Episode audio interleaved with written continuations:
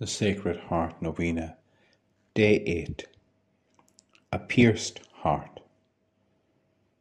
Pope St. John Paul II, on Divine Mercy Sunday in 2001, had this to say about the Sacred Heart of Jesus. The heart of Christ, his Sacred Heart, has given men everything: redemption, salvation, sanctification. Saint Faustina saw coming from this heart that was overflowing with generous love two rays of light which illuminated the world. The two rays, according to what Jesus himself told her, represent the blood and the water. The blood recalls the sacrifice of Golgotha and the mystery of the Eucharist. The water, according to the rich symbolism of the evangelist John, makes us think of baptism and the gift of the Holy Spirit. Through the mystery of this wounded heart, the restorative tide of God's merciful love continues to spread over the men and women of our time. Here alone can those who long for true and lasting happiness find its secret. Pope Pius XII, many decades before this, had said of the Sacred Heart of Jesus, "The adorable heart of Jesus Christ began to beat with a love at once human and divine after the Virgin Mary generously pronounced her yes, her fiat." Today, we follow the final beats of that Sacred Heart as Jesus expires on the cross. And let us reflect that every beat of that Sacred Heart, the millions of beats over 33 years, every beat was a movement of love for us poor sinners. The Word became flesh. He took on a human nature. He had a human heart, all so he could take away the sins of the world. It was to undo all that the devil had done that the Son of God appeared, St. John tells us in his first letter. Let us look with the eyes of faith upon the scene. The Sacred Heart is now lifeless within the lifeless corpse of Christ as he hangs upon the cross. He has expired. But even dead, the heart has still saving work to do. Let us contemplate our Blessed Mother there standing with John, the beloved disciple. She has witnessed the horror of the preceding hours and the agony of her Son on Calvary. His terrible suffering has come to an end. Her agony still continues. He hangs dead before her eyes, and who but the Holy Spirit can plumb the depths of the sorrowful heart of Mary? His torn and battered body hangs limp and contorted on the wood of the cross, dead. A soldier, wishing to be assured that Christ crucified was indeed dead, now approaches with a terrible lance and thrusts it into the side of Christ, deep inside, until it pierces his holy heart. And from that holy sanctuary of love there flow the last drops of his blood, and water too. Blessed Columba Marmion has said, "From the pierced heart of Jesus, rivers of graces were to be poured out upon the world to sanctify the Church." Jesus expires on the cross, having emptied himself completely for the salvation of the whole world. He exhausts himself unto death to bring divine life to souls and to open up the way to eternal life for those same souls. The complete self-emptying love of Christ is symbolized in that heart giving every last drop. Truly, he has loved us to the end, to the extremes. The pierced heart of Jesus opened wide on the cross to pour out a saving tide of grace and mercy for souls is our focus. and his sacred heart, revivified at the resurrection, remains pierced, remains open, for the risen Christ shows the astonished disciples the wounds in his body and invites the doubting Thomas to put his hand into the wound in his side. Should we not be forever grateful to Thomas that he was absent and doubtful on that first Easter Sunday evening?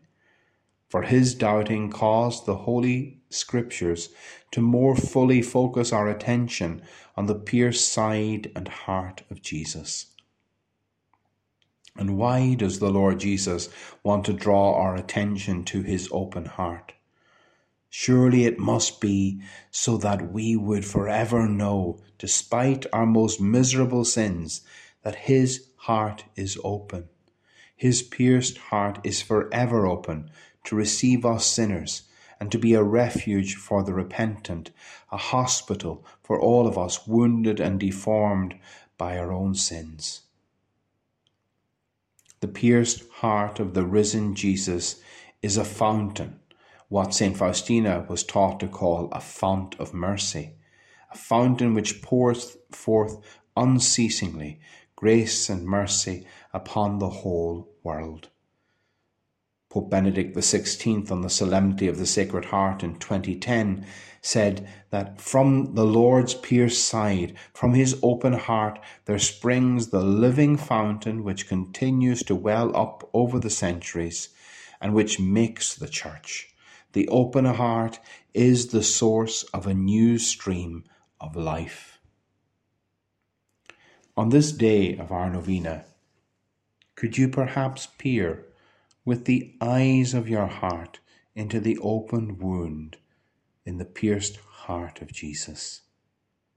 Can you see it as Saint Margaret Mary saw it, pierced open, surrounded by a crown of thorns, surmounted by a cross, and blazing with flaming tongues of fiery love? What does this image say to you? It tells you that you are loved by the God who is love, with an infinite love, with a love that goes to utmost extremes to bring goodness and grace and mercy and salvation to your soul. As you gaze upon his sacred heart with the eyes of your soul, will you give him some small return of love? A small spark of love to cast into the blazing glory of his far greater love, a spark which cannot match that flame of his love, but which brings such joy and consolation and honour to his heart. Speak today to the heart of Jesus.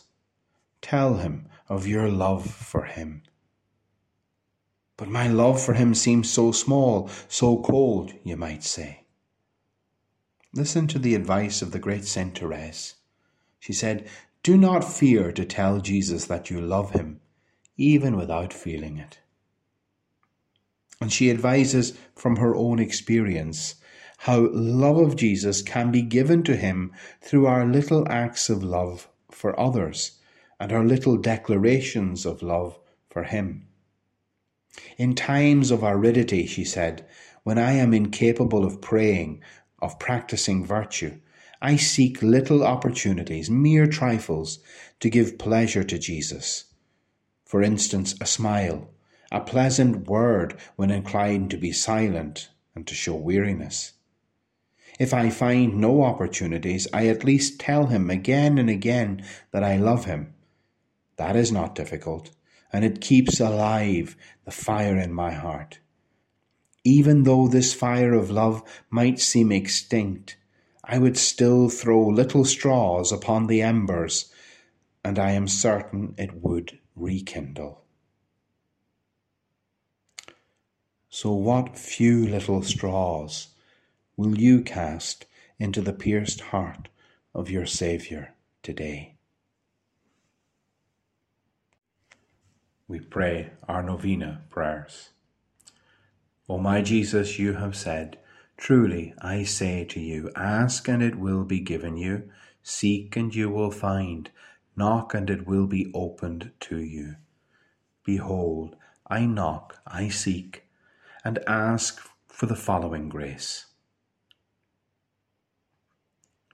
Our Father, who art in heaven, hallowed be thy name. Thy kingdom come, thy will be done on earth as it is in heaven.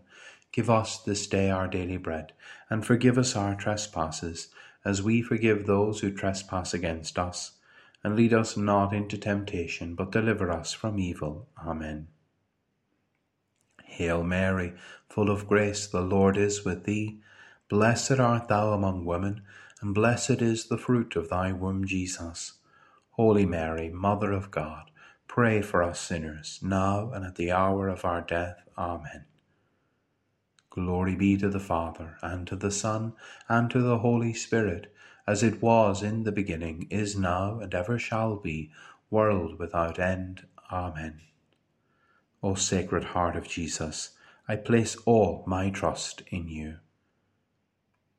O my Jesus, you have said, truly I say to you, if you ask anything of the Father in my name, he will give it to you. Behold, in your name I ask the Father for the following grace. Our Father, who art in heaven, hallowed be thy name. Thy kingdom come, thy will be done on earth as it is in heaven. Give us this day our daily bread, and forgive us our trespasses, as we forgive those who trespass against us. And lead us not into temptation, but deliver us from evil. Amen. Hail Mary, full of grace, the Lord is with thee. Blessed art thou among women, and blessed is the fruit of thy womb, Jesus. Holy Mary, Mother of God, pray for us sinners, now and at the hour of our death. Amen. Glory be to the Father, and to the Son, and to the Holy Spirit, as it was in the beginning, is now, and ever shall be, world without end. Amen.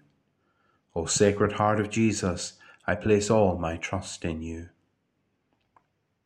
O my Jesus, you have said, truly I say to you, heaven and earth will pass away, but my words will not pass away. Encouraged by your infallible words, I now ask for the following grace. Our Father, who art in heaven, hallowed be thy name. Thy kingdom come, thy will be done on earth as it is in heaven. Give us this day our daily bread, and forgive us our trespasses, as we forgive those who trespass against us. And lead us not into temptation, but deliver us from evil. Amen. Hail Mary, full of grace, the Lord is with thee. Blessed art thou among women, and blessed is the fruit of thy womb, Jesus.